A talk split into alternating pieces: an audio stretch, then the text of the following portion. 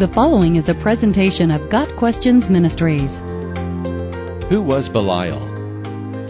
Belial is a compound word believed to have been taken from the Hebrew beli, meaning not, and yal, meaning profit or benefit. It is used 26 times in the Old Testament, usually translated as worthless in the New American Standard Bible, but also as base, destruction, rascally, and wicked. In the earlier books of the Old Testament, when describing a wicked person, the King James sometimes uses son of Belial, or daughter, man, or people of Belial.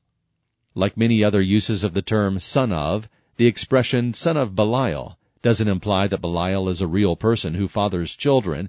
Rather, it's a description of people characterized by worthlessness or corruption. A less accepted theory is that Belial comes from beli ol, meaning without yoke, the definition would remain the same, however. A son of Belial would be someone who is lawless or rebellious. Either way, the Old Testament uses Belial as a personification of evil, not an actual entity. Later, the personification began to be thought of as an actual person, and in the New Testament, Belial is used as a proper name for Satan in 2 Corinthians 6 verse 15. In Jewish apocryphal literature, Belial is often presented as an actual being and given a backstory several Hasidic books, including the Book of Jubilees, says Belial was one of the angels who followed Satan in his fall. The Sibylline oracles, supposed prophecies recorded by the Sibyls between AD 100 and 500, say Belial will be the Antichrist and or a fake Messiah who deceives Samaritans. The former claim may be influenced by 2 Thessalonians 2 verse 3, which calls the Antichrist the man of lawlessness, but the oracle is also associated with Nero. Belial as a demon has been adopted by more recent literature.